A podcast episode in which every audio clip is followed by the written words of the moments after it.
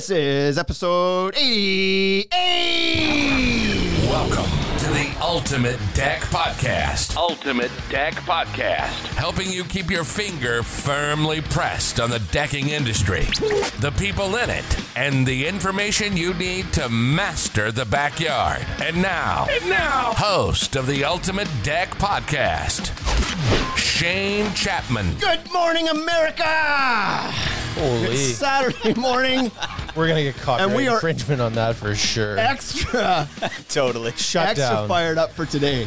I don't know why. Usually this is usually in the morning they're groggy, but something's got us going. How many coffees do you have in? Just I've just started Where did you get it from?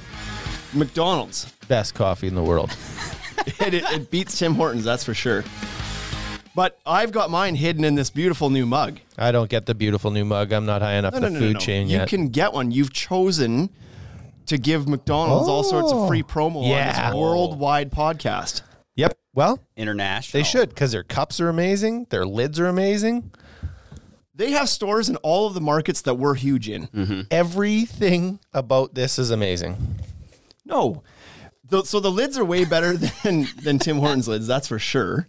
But the Check. lids on these are pretty good. Nope. They get sticky and dirty.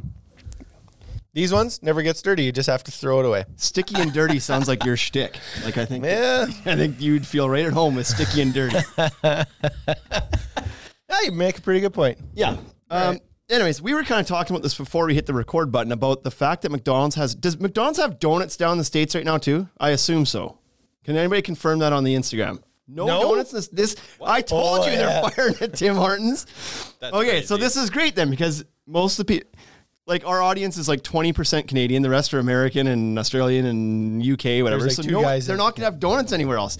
So McDonald's recently launched mini donuts apparently maybe just in Canada. And I was just asking the guys here, I was like, do you think that that's just a direct shot at Tim Hortons? Because again, for people in those other markets, there's Tim Hortons in the States now, but uh, it's obviously not the icon that it is in Canada. Yeah, it's no, it's no Dunkin' Donuts. right? Right. And so Tim Hortons has been pushing towards the fast food thing, getting away from coffee and donuts, not away from, but like adding in the fast food component. And they, a while back last summer, they launched hamburgers. Mm-hmm. And like they were bloody awful. They were not good hamburgers at all. No. they were Like terrible. they were bad. I didn't order one because it's so- like I have this this theory about when you order food, you should order food. You should order the food that that place makes well. Right. So, for instance, when I go to a pub, Yeah, I but you would just never. said they don't make good coffee either. Who? Tim's. No, their coffee's great. Their cups are trash. Oh, I see. Their coffee's not good. It's good enough. but the point is, like, you don't go to a pub, you don't go to like a place where you order beers and wings and get a tuna, like a ahi tuna salad, right? You just don't do that because that's not what they do. So, do Tim you get? Hortons does not make hamburgers. I never yeah. ordered one. Right. Because it was like, no, these guys do coffee and donuts. Mm-hmm. That's what they do. And they do it well. And so that's what I'll order. But I'm a sucker for new things. I see that come up in the menu. me It's like, "Bah, I gotta try it. Oh, yeah, I I'm nope. sure it's not gonna be as good as a burger joint, but I gotta try it. So I tried it, and it wasn't. It was not as good as Fuddruckers burgers, shitty. right? Fuddruckers are the world's best burgers. Fuddruckers is pretty good burgers. So, but anyway, now all of a sudden, so Tim's keeps pushing. They Mm-hmm. keep pushing. They're like, oh, we're gonna have we're gonna have wraps, and we're gonna have burgers and sandwiches and all this stuff. And now McDonald's this month or last month Last month, yeah. donuts. And Yeah. I feel like this is a direct shot at Tim Hortons to be like, back off, stay in your lane. Yeah. And now the fact that they don't have them in the states at the McDonald's, I think almost proves my point. I think they only have like apple pies and chocolate chip cookies. Yeah. And that's it. So have you tried the donuts? No, I haven't. Are they good? Me neither. Yes, if you totally have. Yeah, I've, I've had like six or eight of them. okay. How many Today. did you order? I was actually going to order some you today. didn't even and bring any in. No, I didn't. They didn't make it. So they're oh. mini. They're like they're not a they're not big. Oh, That's what mini they're like- means. Oh, is that? That's like oh. in case you didn't know what the mini part meant. Right. It meant that they're not as big as the other ones. I was confused. But they're pretty good. They're very doughy, but I just can't imagine that this is a permanent staple in the McDonald's menu. If anybody is actually going to make money in this battle, it'll be McDonald's because you don't make money making hamburgers. The overhead You think you don't make money making McDonald's? I believe hamburgers? they've made like I- a hundred. yeah. No, no, no. They're billion dollars. Did you making not watch just this hamburgers. show? Oh, what? they make Come their on. money on the real estate. Oh, McMillions. Oh Is yeah, but they're is? making money selling burgers. Oh, not that one. Yeah. no, no, no. The 99 cent yeah, I know what- cheeseburger I is what not you're talking profitable. Of course not. It's just like uh, It's Costco in the loss states. Costco in the states. does chickens. Chickens. They're yeah. crushing you on the Big like Mac four though that you buy for five bucks, and it's three buns and like Anyways. a piece of beef so thin the cow All I'm saying come is off that- his ass. Between between Tim Hortons trying to make hamburgers and McDonald's making donuts, McDonald's going to be further ahead on that. McDo- Oh, yeah. McDonald's will be profitable. Well. Tim's already bailed on the burgers. yeah, as they should have because they are shh. Tim's is owned by great. Burger King, right? Tim's is, that owned by yeah Restaurant Brands, which is like a Brazilian company now. It's the furthest thing from Canadian, mind you. Didn't they do an IPO and they're like partially publicly owned again now? Oh yeah, Yeah, probably the yeah. teachers union. They own everything. Just AZEC. Just a- and full circle. Yeah, let's go. is. Oh yeah, Back to right. Dex. Deck podcast, right? Simcoe comments in there on the messages was like, "I'll be back in a half hour when you actually start talking about steel framing. See you later." okay, well that's our rant for the day. Getting the McDonald's. Uh, what, I don't even know what the hell started that. Oh, you refused to use one of our mugs. That's what started it. yeah. And he said, "Well, how are we going to get a McDonald's sponsorship?" And I was like, "We won't if you keep giving it away for free, which he's doing right now." We'll just put those stickers on Come every on. cup. What stickers? Oh, the ultimate Shane Dex Shot stickers. Yeah. yeah. okay, well, we got something special lined up for you today, Bryce. Are you ready? Mm-hmm. Okay, here we go. Just so you know, Mom, I'm working on something very, very big, very important. You're going to be very proud. It's the worldly news. There it is. It's the worldly news. it's become a. I. We need I'll a tell you little what, more music in, in that one. I spite of. Sim, maybe, but in spite of Simcoe Dex, like jarring at us here, like this segment's way better than Simcoe News ever was. Simcoe News was like it was a funny. The fact I won't the take seg- that personally. The fact, the fact that the segment existed was funny. Like why it existed was funny. That was funny. But it's like the news every week is like oh, seven new coronavirus cases, and they're charging people to walk in the park. It's, Right, it wasn't like fun content. It was funny to watch funny. Wade, Wade go through his phone for 15 minutes trying Yeah. to figure it out. Try to find anything new that happened in Simcoe. It's like, uh, the, there's a bunch of birds of prey here now. It's like, wow, shit's exciting. I'm moving to Simcoe. Okay. Okay, here we go. First news story of the day. He's asking where the Simcoe Dex mug is. That's a good point. You have that mug. I use it. It's in my golf bag. I use it for water. It doesn't get used a lot. There you okay. go. so there is a. Shut up. oh, oh, okay. There's a panther on the loose clinging to a park bench in West Sussex, UK. Everybody thought it was a apex predator. Turned out to be a stuffed toy. Okay. I, like you said it as if it was still there. I was like, why is nobody doing it? Why- How is this made it to the 'Cause it's media and the stuffed panther animal. is still there? It's still on the bench. Nobody's going to get it The Yeah, bus no. hasn't picked it up yet. because they're in the UK. Nobody has guns. That's right. But they have North cameras. America, bam, They just would have shot it. that and thing's then- toast. Drag it out, Exploded. stuff it, put it on my wall. Turns out it's already stuffed. Just put it on your wall. I yep, Yeah, that was it. I would take a crack at it. I don't know. I thought that was good. Okay. That is good. So they were getting reports to the police or what? They're like, there's a Yeah, panther on yeah. the bench. in the Everybody park. was reporting to the police that there was like a giant cat roaming through the park. Everybody's been It locked hadn't up for too moved long. though in two hours. Do they even have panthers in the UK? is that like a natural Well- thing? Zoos, maybe. Maybe it got out of the zoo.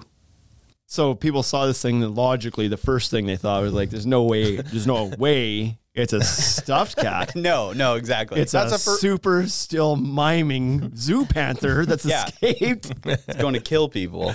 okay. Okay, so this is going to be a throwback. Do you guys remember the green onion breakfast cereal? Oh yeah, Korea. Okay, so so apparently it came out, and at first they had to. Uh, it's it's a Chex cereal, by the way. Oh, really? Figured it out. Yeah, Green onion Chex. it's like Chex. I like Chex quite a bit. Yeah. Good texture. so uh, I don't know that the texture can make up for the flavor of that one. So at first they came out with a TV commercial uh, a few months ago that offered two cartoon candidates in a presidential election for the Chex Empire, and they voted, and the onion flavored Chex won. and They, on they voted again because that's how it existed in the first place. yeah, they wanted to see who They wanted to validate their better. original. Holy! I'm sorry. What was the other Chex it was going up against? chocolate. No. Yeah, Green onion wins over chocolate. That country is just full of a bunch of funny guys. That's what's happening. It sold out over two days. In So, two days, I just you thought- couldn't, you can't buy it. I just thought of this though. You know how It's like treated lumber right now.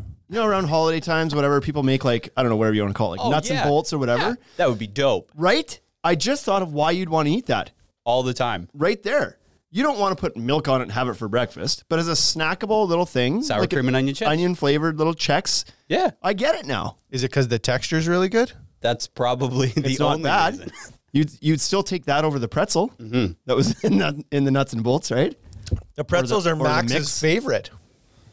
I actually don't know because the I've, only ones you'll give. I've to never them. thrown him any other ones. You don't like the pretzels? no, I feel like as you get older, you like the pretzels. Not true. I'm there. I'm pretty old. Older, still don't want the pretzels. Okay, the final news of the day. Scott's like, thank God. Do you remember? battery's low on my Do you remember iPad. us talking about? He's the, like dozing off. Uh, news like the uh, baseball games with nobody at them. yeah, yeah. I saw a that picture of this. started. So in Japan, It's always like that. Yeah. so in Japan, they decided to put dancing robots in the stand. Oh, they always do it better though, right? Right?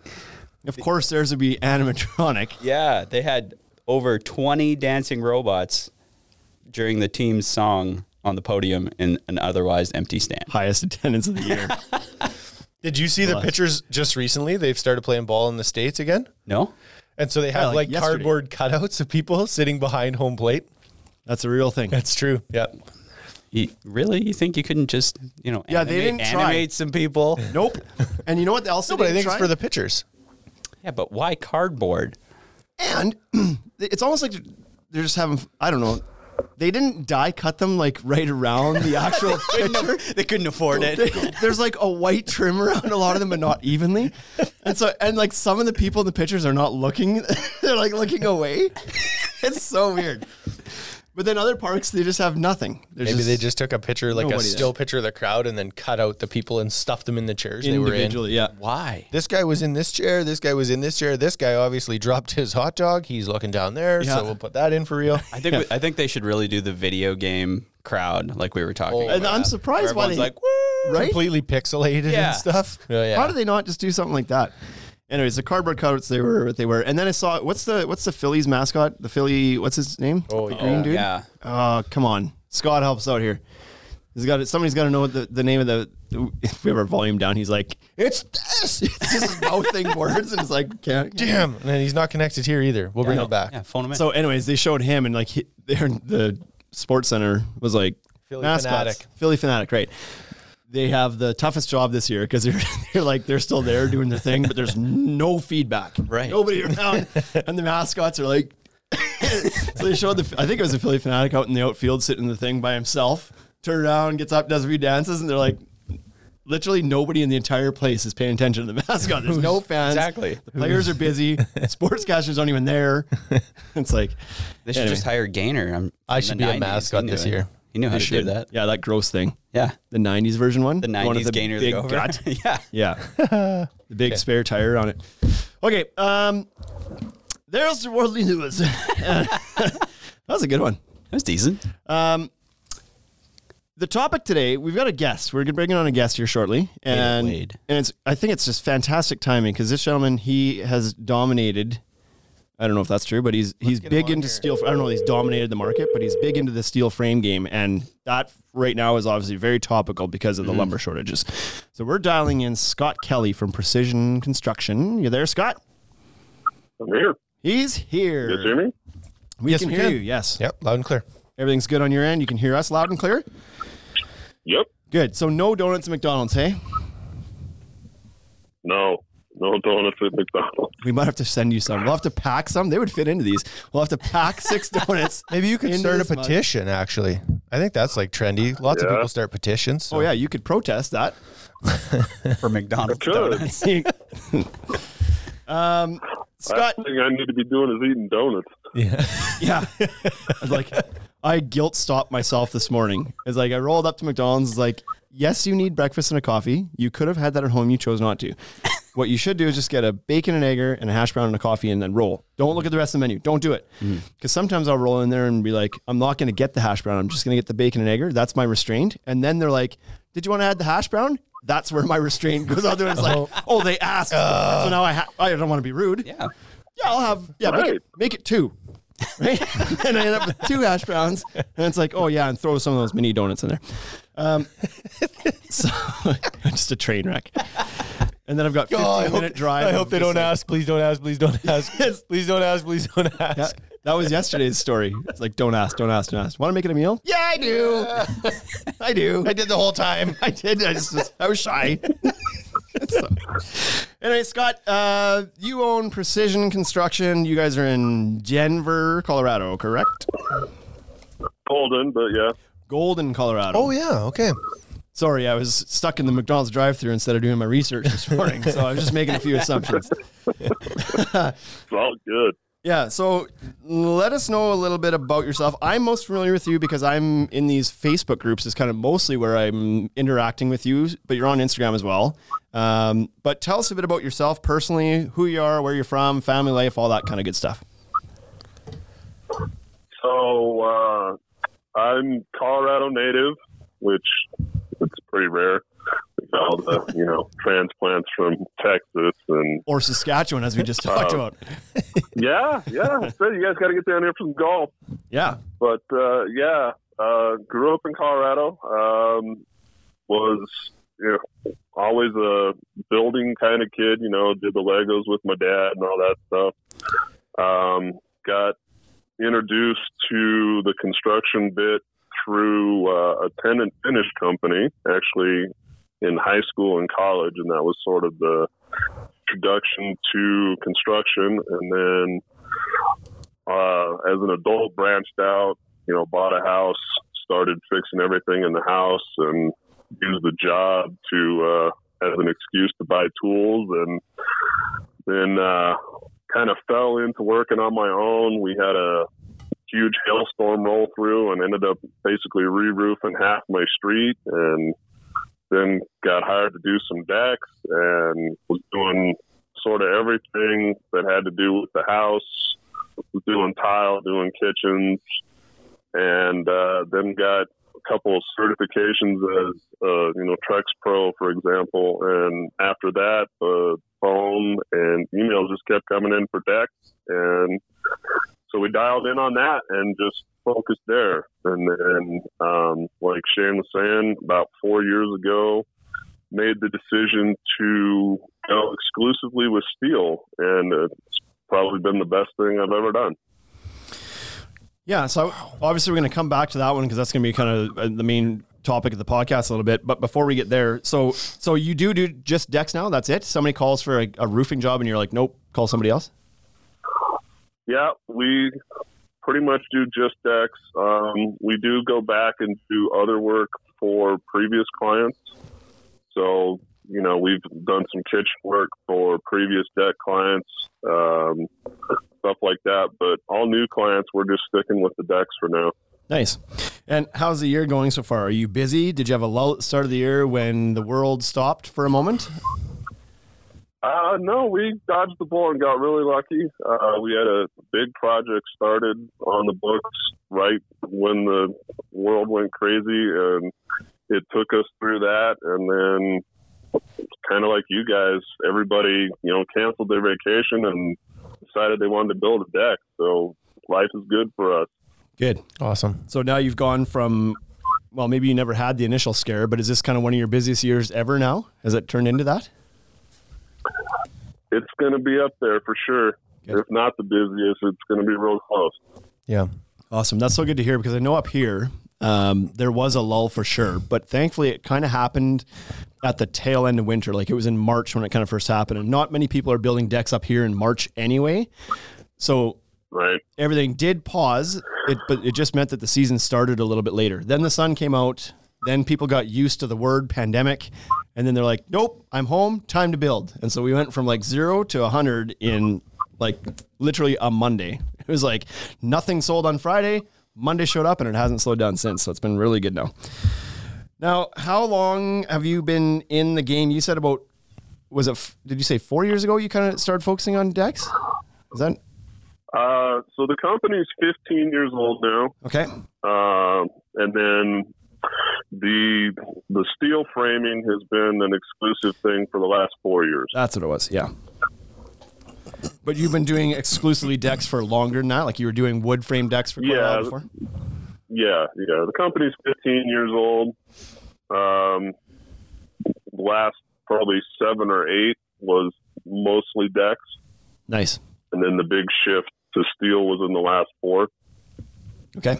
So I wanted to talk to you about window installation today then for a while. we'll just like, get that out of the way. Yeah. Like, great, you build decks. Yeah. So does Yeah, everybody else in the yeah. podcast. It's whatever. Right. yeah. What are you running for crew size? You guys kind of a one crew operation or do you have a bunch of crews out there? Uh, just one crew. I uh, run with me and two guys. Both of them been with me for about three years now. Nice. That's good. And that and that's like that's where you want to be. It's like you found kind of your perfect crew size, your volume of work that you want to be doing. Uh, we could. I'm thinking about maybe getting a little bit bigger, but not. I don't. I don't really have any uh, grand designs on running a bunch of crews. Right.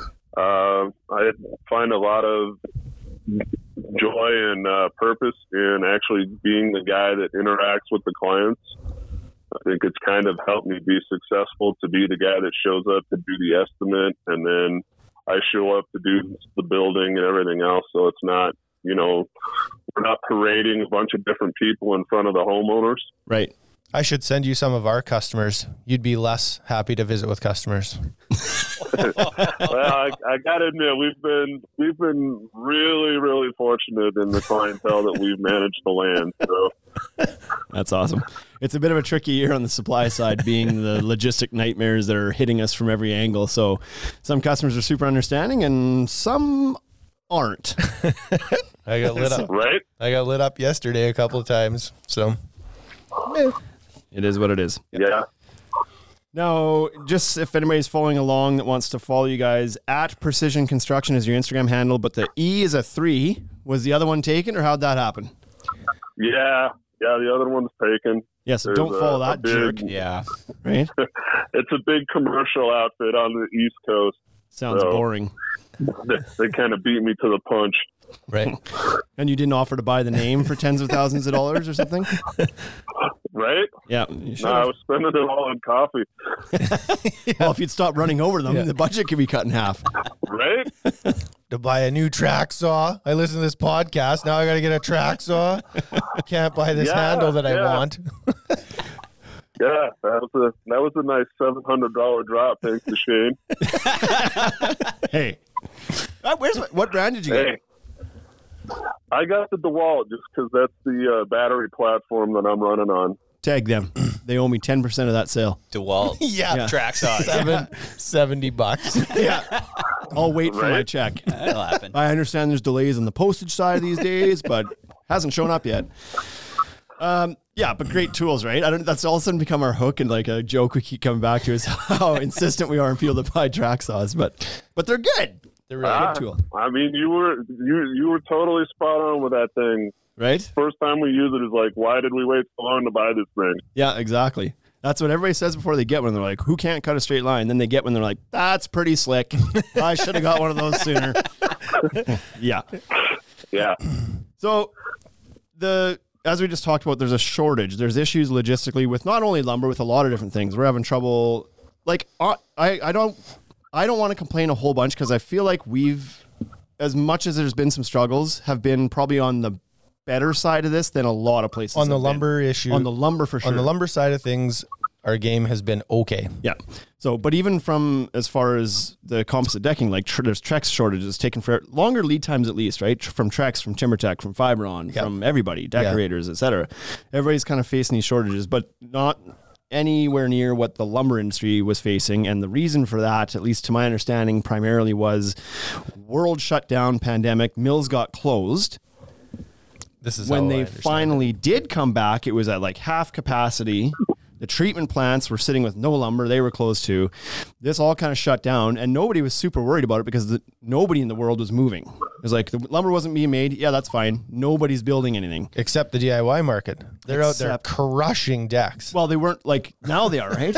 yeah. It paused in March. Then April, May came around, and all of a sudden everybody's like, yeah, yeah, pandemic, whatever. It's here to stay. I guess I'll just go back to world to my life. And I'm at home and I need a deck and I need a fence and I need to paint my house and everything else. And all of a sudden, boom, the industry gets nailed with like a 50% increase over a normal year for demand Yep. instead of With a being- 50% reduction in production. right, which was a halted to nothing. So it was like a double whammy of like we weren't making anything, mm-hmm. and even if we were, we couldn't have made enough for what just happened here, but we weren't.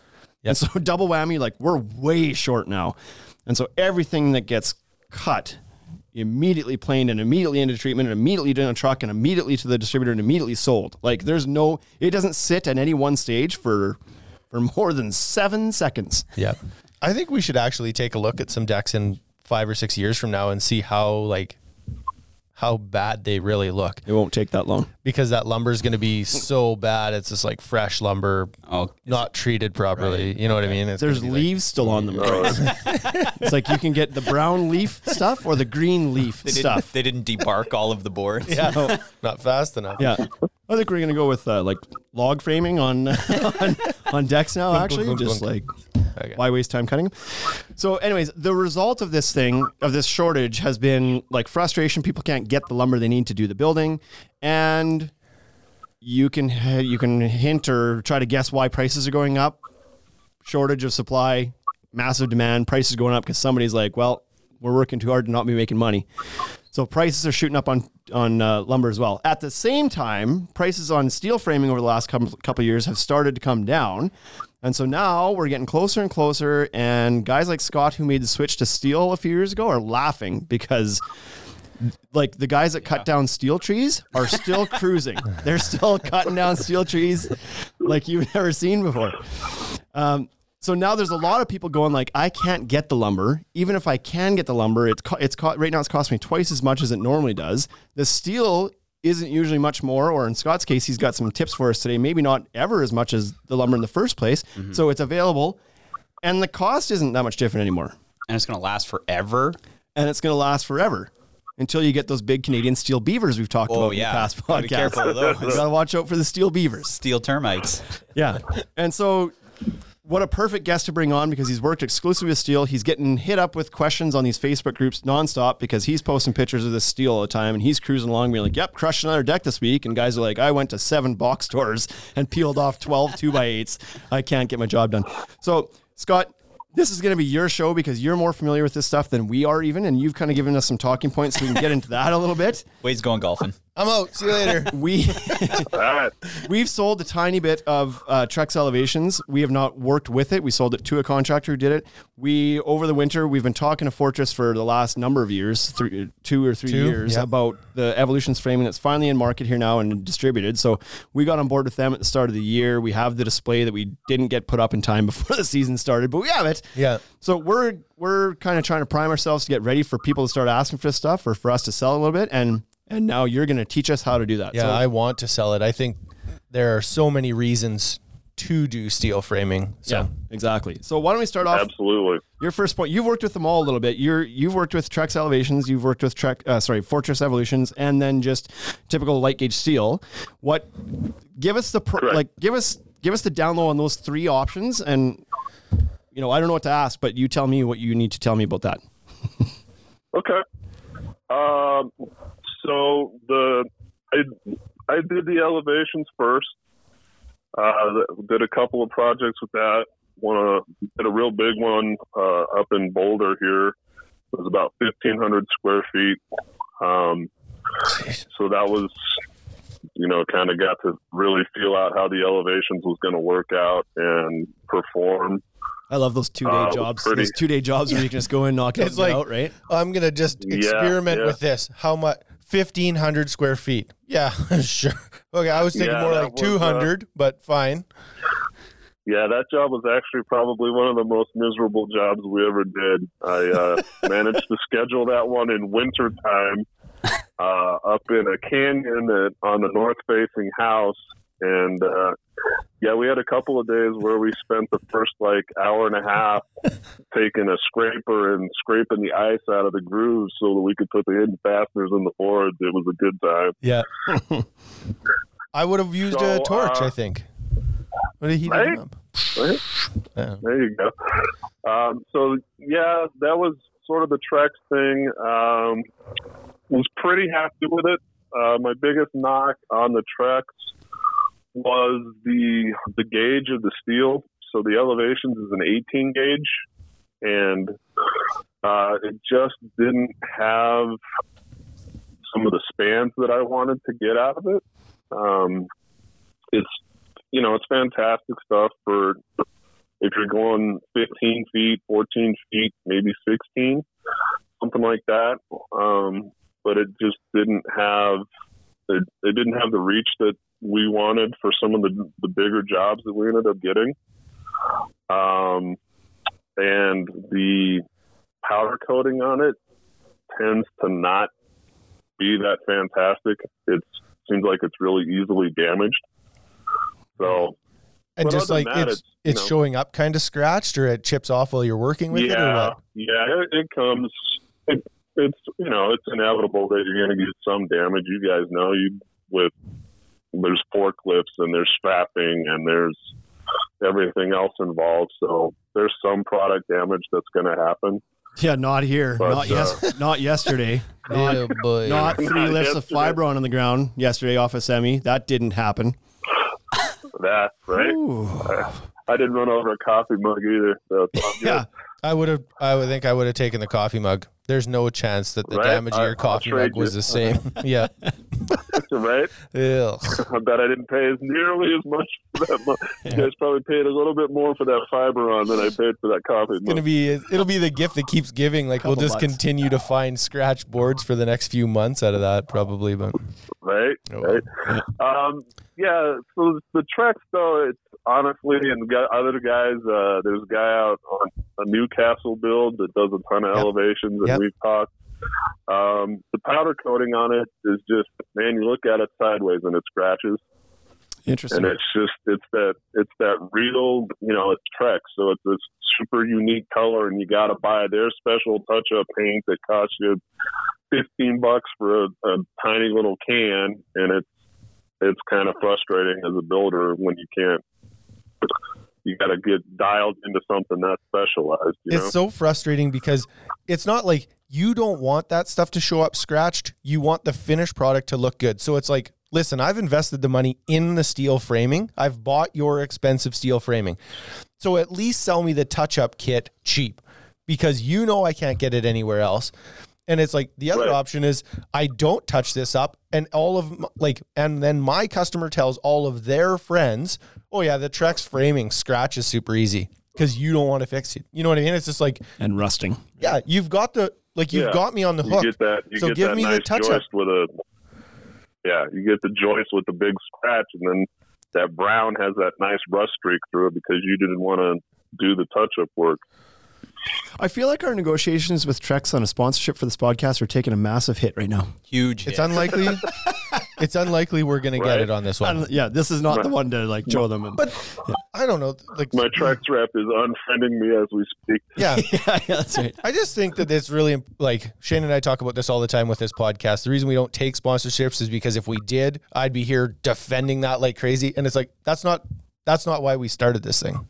But I want to hear Right. the truth. I want to know Yeah, what's wrong with it. Exactly. Everybody listening wants to know like what the actual advantages are between these two brands. The other thing is, sorry, this is getting a little bit off topic, but while we're on the topic of Trex, I think it was Adam Drova in these groups too that said like he's big onto the Deckers bandwagon right now, and he's like nothing. He doesn't want to touch Trex at all, and he's so he's he's been vocal about it, and people are like, yeah, like dude, like Trex is watching, whatever, right? Yeah. And he's like, listen.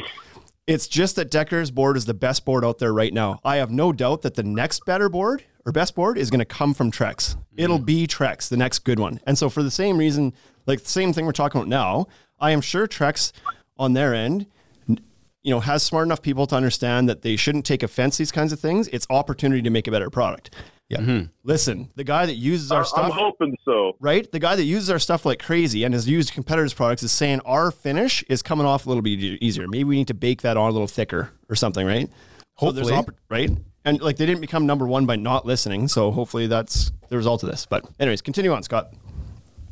Let's hope. Let's hope. I know initially uh, going out to the Trex tour, they were they were real uh, defensive about the product, the Elevations product, and you know they they'd paid all the money to get the testing and this and that, and so they the guy that was running that program at the time was pretty standoffish about getting any uh, feedback or negative comments on the framing. It was kind of frustrating. Yeah, that's no good. I think early on you always end up being defensive because it's like it's his child. You know what I mean? That's Like why they're, they're almost Yeah. like they're neat. Like it's great to be able to go to the guy that's responsible for things sometimes that has that's the closest to it. But the other problem That's with that the is worst, he's yeah. the closest to it. Mm-hmm. He's the most emotionally attached, and he's most likely to be offended if you say something that's not favorable. Right? Yeah, that's got to work its way through channels of like, Somebody needs to filter that a little bit. Yep. And then come back, and then then they can dress up the words a little bit and like, listen, we're getting this feedback. Here's the stats. This isn't just an emotional response. It's not just this guy. People are saying kind of thing, right? So, yeah. Right. Okay. Right. Um, and then, so uh, the last thing, elevations wise, is they, uh, at least for me, the thing that was super frustrating was they put out. It's uh, you know it's a C channel joist, uh, 18 gauge, like I said, but they put it out in an eight inch and then didn't make the adjustments to their fascia. So you've got this oh, great yeah. eight inch board and eight inch track and all of this, and then you gotta you can't you can't put a, a standard riser board fascia on it. You got to buy Oh, yeah. the twelve inch fascia and then have the big hang down. And it was like, come on, guys, let's if you're you know if you're gonna be marketing as a system, why don't we make it you know add three quarters of an inch to that eight inch fascia so it covers your product. Yeah, yeah. yeah, because it wouldn't hurt if it overhung wood by that much, right? Like if you did a if you did a two by eight that was treated, and the fascia hung down a little bit, that wouldn't matter at all. Like no, it'd be a, probably a good thing. Probably be you get fine. A little bit more, right? A little bit hang. Yeah, that's interesting. Right. Good. I haven't heard. I hadn't hadn't heard that. Yeah, be a heavier overhang because you know obviously the the big thing with the steel is the eight inch. You know the measurements aren't nominal with steel. It's it's a legit eight inch. If an eight inch joist, it's actually eight, not the seven and a quarter. right. Right. So if you had to do two positives for the elevations framing, what is what like what was good about it? Oh, I mean the the spans the spans are still fantastic. It's um and this you know Fortress the light gauge stocking it as a as a builder it's so much easier to stock. You know you can carry you know one guy trying to carry around a twenty foot two by twelve stick is pretty much a handful and in the elevations you can carry four, six, 20 foot pieces at a time, Right. and it's it's like no big deal. You should uh, see some of our yard plus- guys. They can carry four 20 footers. Yeah, I could when I was younger. I don't try that nonsense anymore. Back is totally shot. Oh, right, right. Uh, the other big, you know, the other big thing for Trex uh, is it's Trex. So you got the name. You know, if you're talking to a client, you've got that name backing it. Um, they did have the um, they had the engineering done, so that process has been completed for contractors. You know, you can draw up a plan and elevations and go to a building department and say, "Hey, here's the here's the engineering, here's the code compliance report." And you know that really helps with the en- the permitting process Yep. because the engineering's already been done on the product. awesome. So that's a big plus for the Trex as well. Um, Fortress, I know when they first hit market, we're struggling with that, but I, I talked to those guys and made sure before we got on together. And Fortress, Fortress got their ducks in a row on that too now. So they've got they've got their engineering and they've got their code compliance stamps too. So that's a big plus for both systems actually. Yeah, they had told us last time we talked to anybody about that. They had said that they had, I think it was two engineers in Canada, one in Calgary, one in Toronto, that they would actually send every job to those engineers to stamp off on on like site specific plans. Not just general like general engineering, like yes, it can span this, this, this. Like they actually would send like here's the cut list and here's how the shape and size of the deck, the blueprints essentially, and they would stamp those plans. I don't know So if they that's how that. Yeah, I feel like happening they were doing that in Canada because a lot of our engineering needs to be site specific. Like if you do a set of piles, we can't say that a helical screw pile is just good. It has to be right on there, the address that it's going in, and then it has to be stamped for that address. And so, Yeah, the helical piles we use are same same thing. The helical piles are job specific, but they will take uh, most of the building departments out here now will take the code compliance stamp, and that was I know with elevations that was the big problem when they first came to market here, is that they had the engineering done, but the the firm that did the engineering was out of Florida. And so the Colorado departments were like, well, that's a Florida engineer. We're not going to take it. right.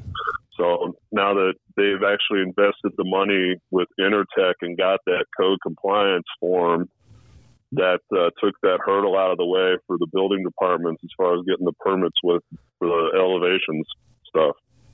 perfect. Good. Okay, so what else about that's uh, that's those are some great tips and pros and cons for the Trex line. Now, what do you do you pitch all these options to the customer or do you decide which one you're going to use based on the job? Um, pretty much everything is job specific. Um, in all honesty, that's how we end up with the light gauge steel most of the time. Is we uh, we have gotten projects and clients that candidly are asking for stuff that the Fortress, the Fortress steel, and the Trex steel just isn't capable of doing. Right. Okay. Okay. So tell so us that's tell us a little bit more about the Fortress Evolutions. Then, kind of do that same breakdown you did for the Trex Elevations, and give that to us the pros and cons of of uh, Evolutions as well. Okay. Um, so evolutions, uh, I'm kind of a, I'm kind of biased on. Uh, two years ago, three years ago, somewhere in there, actually before they went to market, um, Kevin Burt, uh, who was the product engineer or product development manager for Evolutions, uh, those guys actually flew me down to Garland for a couple of days, and I got to do a, a consult with all of them before they brought Evolutions to market. So that was pretty cool. That's awesome. Um, Awesome. Yeah. is yeah i mean i think that's one of their big pluses is that you know they actually went and went out to guys that were building and said hey what are your thoughts on this what can we do um, I think that gave them a little bit of a leg up on Trex, even though they don't have the, the brand name recognition backing that product. Yep. It's way easier to be Um, the second guy in, right? Like Trex came to market Yeah. with what they knew at the time, and it's easy to sit back and be like, and have years of, of feedback from people who've used Trex and then be like, let's improve on this a whole bunch. You're not married or Yeah. emotional to it because you're you're You didn't do you're it. going after the other guy. You're not tied to the idea of it. So it's like then they bring like so, so fantastic. Not surprised that's how that went, but that's great that they got that kind of feedback. Yeah. So uh, I think the, one of the biggest pluses that the Fortress system has for it is is that it is actually designed to function as a system. You know, they they spent the time, they spent the money, they spent the research dollars to make all the different components so that um, you know a builder, a homeowner, somebody who's trying to get into steel, it's a much friendlier transition for them. Uh, you know, one of the big examples of that would be that they have the, you know, they have their ledger system that's pre-designed for 12 or 16 inch on center. Right. I know that when we saw that, I was just like, "Yep, that makes perfect sense." Why wouldn't you do that? You could just punch the back out and it works. Like that's it's so slick. Yeah, yeah, and I think that's you know I've I've talked to a bunch of guys about that where they're you know they're obviously a lot of guys are concerned about the cost difference, and uh, you know, understandably so. Especially like Shane was saying a year a year ago, two years ago, where it was four times as much as wood. Man, that's that's tough for a lot of guys to swallow. Uh, now you're getting a little closer in price point with that fortress system. Once you once you do one or two of them with the way it's designed, with that pre-punched ledger and the blocking is all pre-cut and all that, you get used to it. You can put that up faster. You can put that up faster than a wood frame, even even if you've got guys, you know, ramming in nails with a positive placement gun. You're still you're still dealing with hangers and measurements and that fortress system, man, you slap that ledger up and you just start dropping joist and go. Awesome. How does the price compare between the two, between Trex and Fortress? Are they similar? Uh, they were really close here the last time I checked. Um, I haven't honestly used the elevations in a while, so I'm not totally dialed in on where that price point is anymore. Okay. Okay. Uh, the other thing, so ele- the elevation system or the evolution system, sorry, uh, their big thing was that they made a really conscious effort to try and make guys that have been building with wood for 20 years comfortable switching.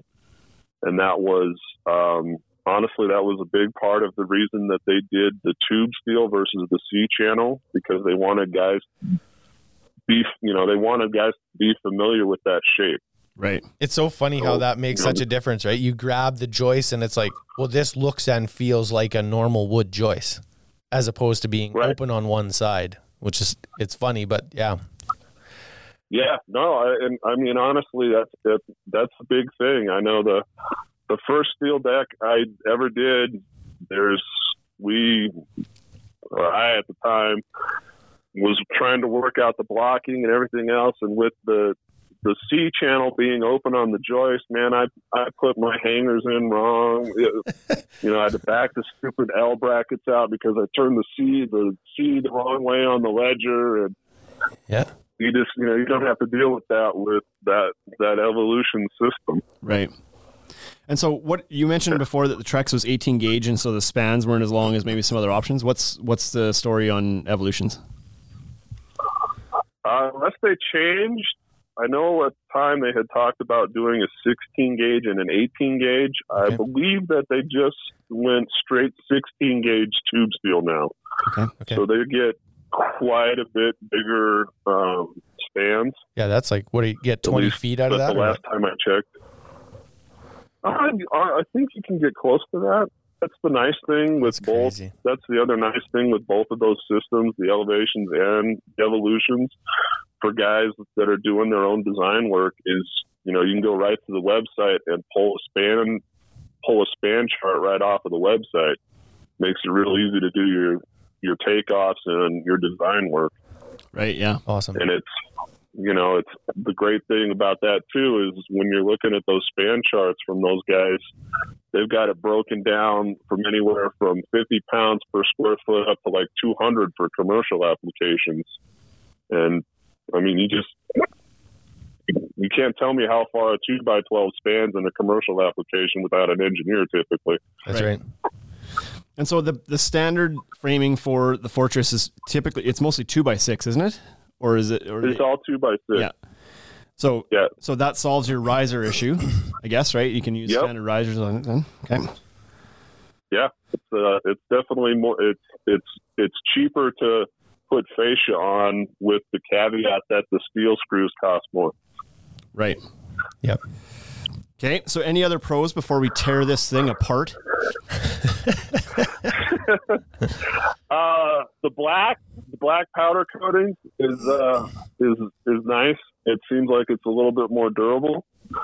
Uh, it's easier to hide your repairs, and it's you know it's black sand, which I mean you guys know with the the, the fortress railing lines that black sand is a good color, but it's really nice when you're your framing and your railings and all of that. It's all the same touch up paint. It's all the same sheen. So it's and it's black, which is popular. So it's it's a really good looking frame when it's all said and done. It's almost like Trex with their like their their decking colors are beautiful, but it's almost like their their tertiary accessory products, whatever, that they just go for whatever they can find on sale at the discount bin for the colors. It's like RainEscape. How about orange? Uh, I guess orange. Like Right. I suppose somebody out there probably likes orange. it's like how Yeah, about how terra- about terracotta is a really steel? good color. Yeah, terracotta's it's hot. I think it's going to be trendy. Stop. I think that was that was marketing ploy because the the terracotta RainEscapes was so god ugly you had to you had to finish the ceiling underneath to hide it. Right. Yeah. Exactly. They must have bought shares in Tongue and Groove Pine right after that. So I always speculated for years. It was like because everybody always asked. The customers would ask. My guy, my when I was building, my guys would ask me like, "Why is it orange?" I was like, "I don't know," but I assume that black must not work for some reason. It must like shrink, must move too much in the sun. I don't know. And then they came out with black. So I was like, "Well, I guess that wasn't the reason." I don't know why it was ever orange. Right? So anyway, so okay, so works better as a full system, much friendlier transition, more familiar than to wood. The 16 gauge tube steel works good. The six, 2x6 profile works good. Powder coating is black and more durable. Anything else Yep. to add that add to that?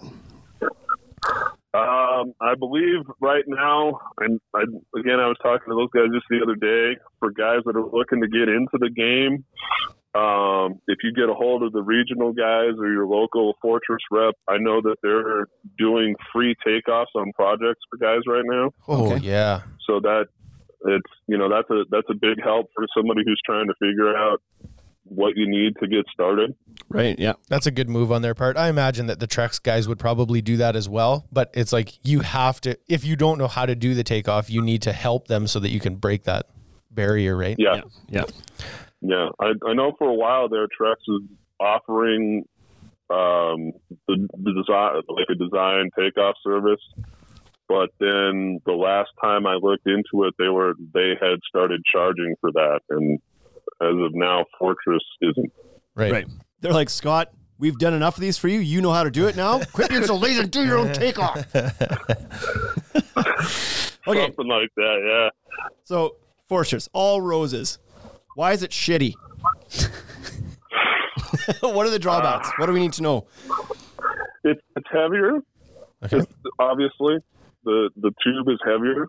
Um, the the knock that is uh, you see in some of the Facebook groups is that it is the the steel's coming from China, where the elevations is American made steel. Okay. So that's you know in today's climate that's a that's a legit concern for a lot of people. Sure. Ha- comes preloaded with Um, COVID. Yep.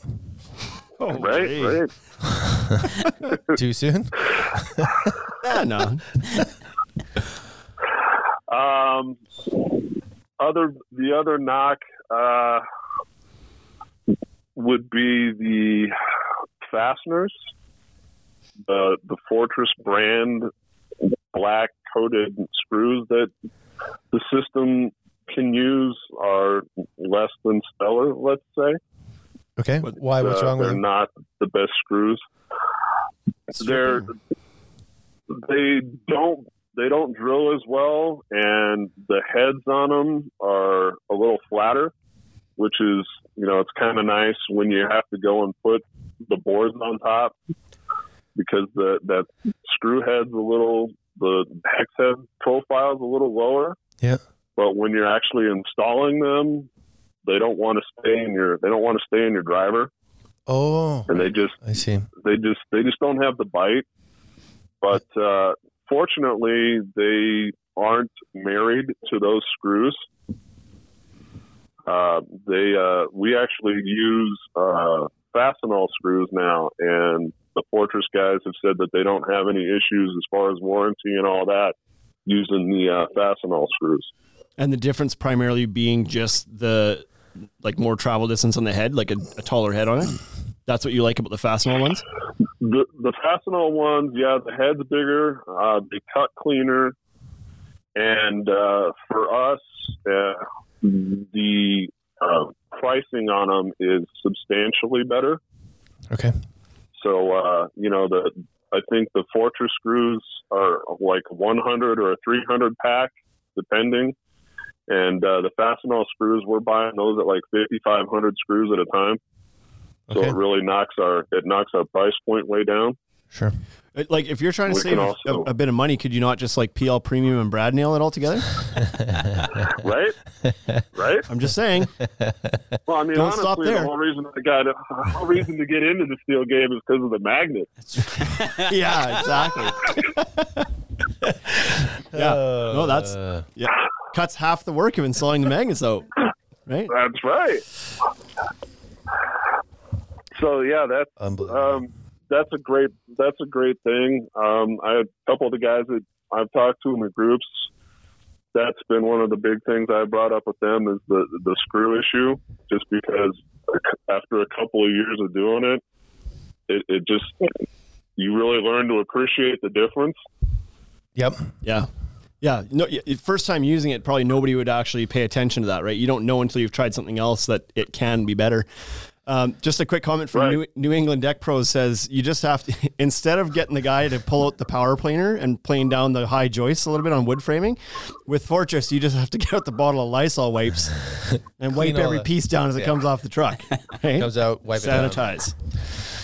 Right, right. One of those like weed sprayers, just like Yeah.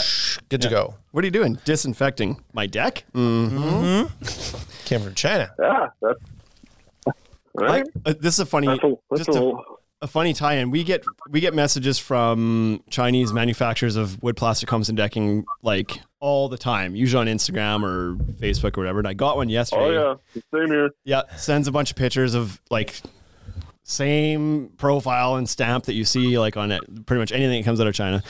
And like, would you guys consider buying Chinese decking? No. Uh, where do you currently buy your decking? It's all USA and Canadian made. And he like he laughs. He's like USA made. Ha ha ha ha ha. and I was like, I was like, you don't understand the environment over here right now. That's not how people here Right. feel. like, Yeah. but apparently they might feel the same way about U.S. steel as the U.S. guys feel about the Chinese steel. Yeah. They might. They Yeah. might. Yeah. Uh, okay. Any other uh, things that guys should know about that maybe aren't as slick about Fortress? Uh, if you get outside of the typical parameters, it can be a little bit um, daunting, for lack of a better term. You know, you end up, say, 10 inch on center or something like that. It's the system component doesn't really kick in, and now you're kind of treading in unfamiliar territory. And So is that times, is that because they don't have adapters? So, for instance, you need to move a joist cavity a little bit because you have a whatever you got a, a vent that you need to get around, or you have a an outlet box you have Yeah. to get around. So, do they just not have the right adapter to fasten onto the ledger so you can make those adjustments? you can use you can use the L brackets, which is what they have you do. Okay. They just don't have they just don't have the punch outs for anything other than 12 and 16 on center. So you don't get that slick you don't get that slit slick bracket that pockets through the backside. Right. So, how, And you're how does that work in it when you do have to move a joist and you're not going to use one of the pre-cut pockets? Because there's a flange that kind of like the cut is basically folded out, is it not? And it slides over top of it, or am I remembering? I think that that's how I remember it. So do you just pound those flats? If there's a there's the flaps are usually on the on the outside for the rim because they make two different rim systems for that system. oh, I see. the ledger has the ledger's just got the cutout and it has the it has a little bracket that you slide in from the back and then the joist actually pockets on onto that bracket Oh. I 'cause see. it's got that like two inch wide it's Yep. like a profile that stuffs inside the joist Okay, sorry, I got to cut you off that's here for a actually one second. of the things Scott, sorry, I'm going to cut you off right here because our, our time is going to end. We're going to restart the Instagram. We'll get you to join back in, okay? It's going to shut off in five seconds, here, so we'll get you to rejoin. You're listening to the Ultimate Deck Podcast with Shane Chapman. Shane Chapman. Hey everyone, this podcast was a fantastic one, ran a little bit long. So we've broken this into two parts. Part two with Scott Kelly from Precision Construction is available now.